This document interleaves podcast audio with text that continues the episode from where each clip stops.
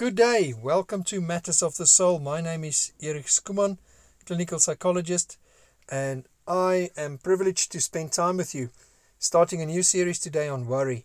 Now, worry is something that I battle with uh, on a daily basis, and um, casting my care to the Lord is something that I, I've learned the hard way. So, in this series, I'd like to spend time uh, on, on the Word of God and from psychology to have a look at what worry, worry really is and how we are going to deal with it effectively. So, let's uh, start with what worry really is. You know, worry is is your own anticipation of danger in your future.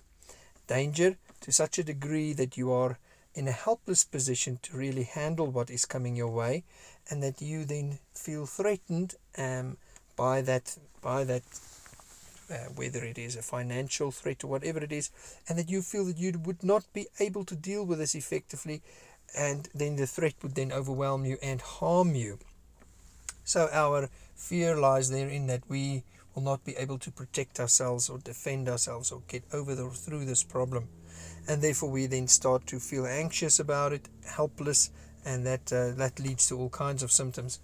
So, what worry then really means is that we we fear something in our future.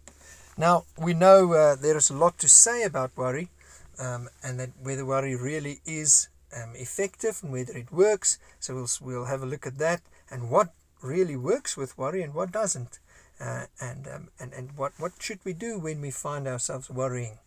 Um, and you know what we see in the Word of God is that we not only have skills that the Lord says, okay, I want to offer you skills to deal with this worry and these thoughts that you need to take captive, but I want to be the person that saves you and helps you. That is more than enough, meaning that I can handle that threat in your future. I am bigger than than the financial threat, the health threat, the physical danger that is in your world. So the Lord says, I am bigger and if you place your trust in my promises then that will help you now that is that is why as as children of god we can work through that and and um, and overcome those the worry with his help.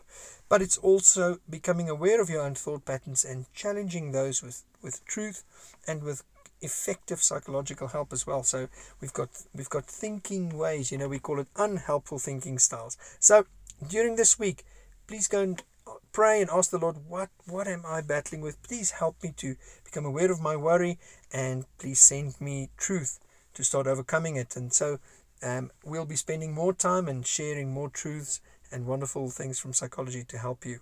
So God bless you. Until next time, this was Eric Skuman from Matters of the Soul. Goodbye.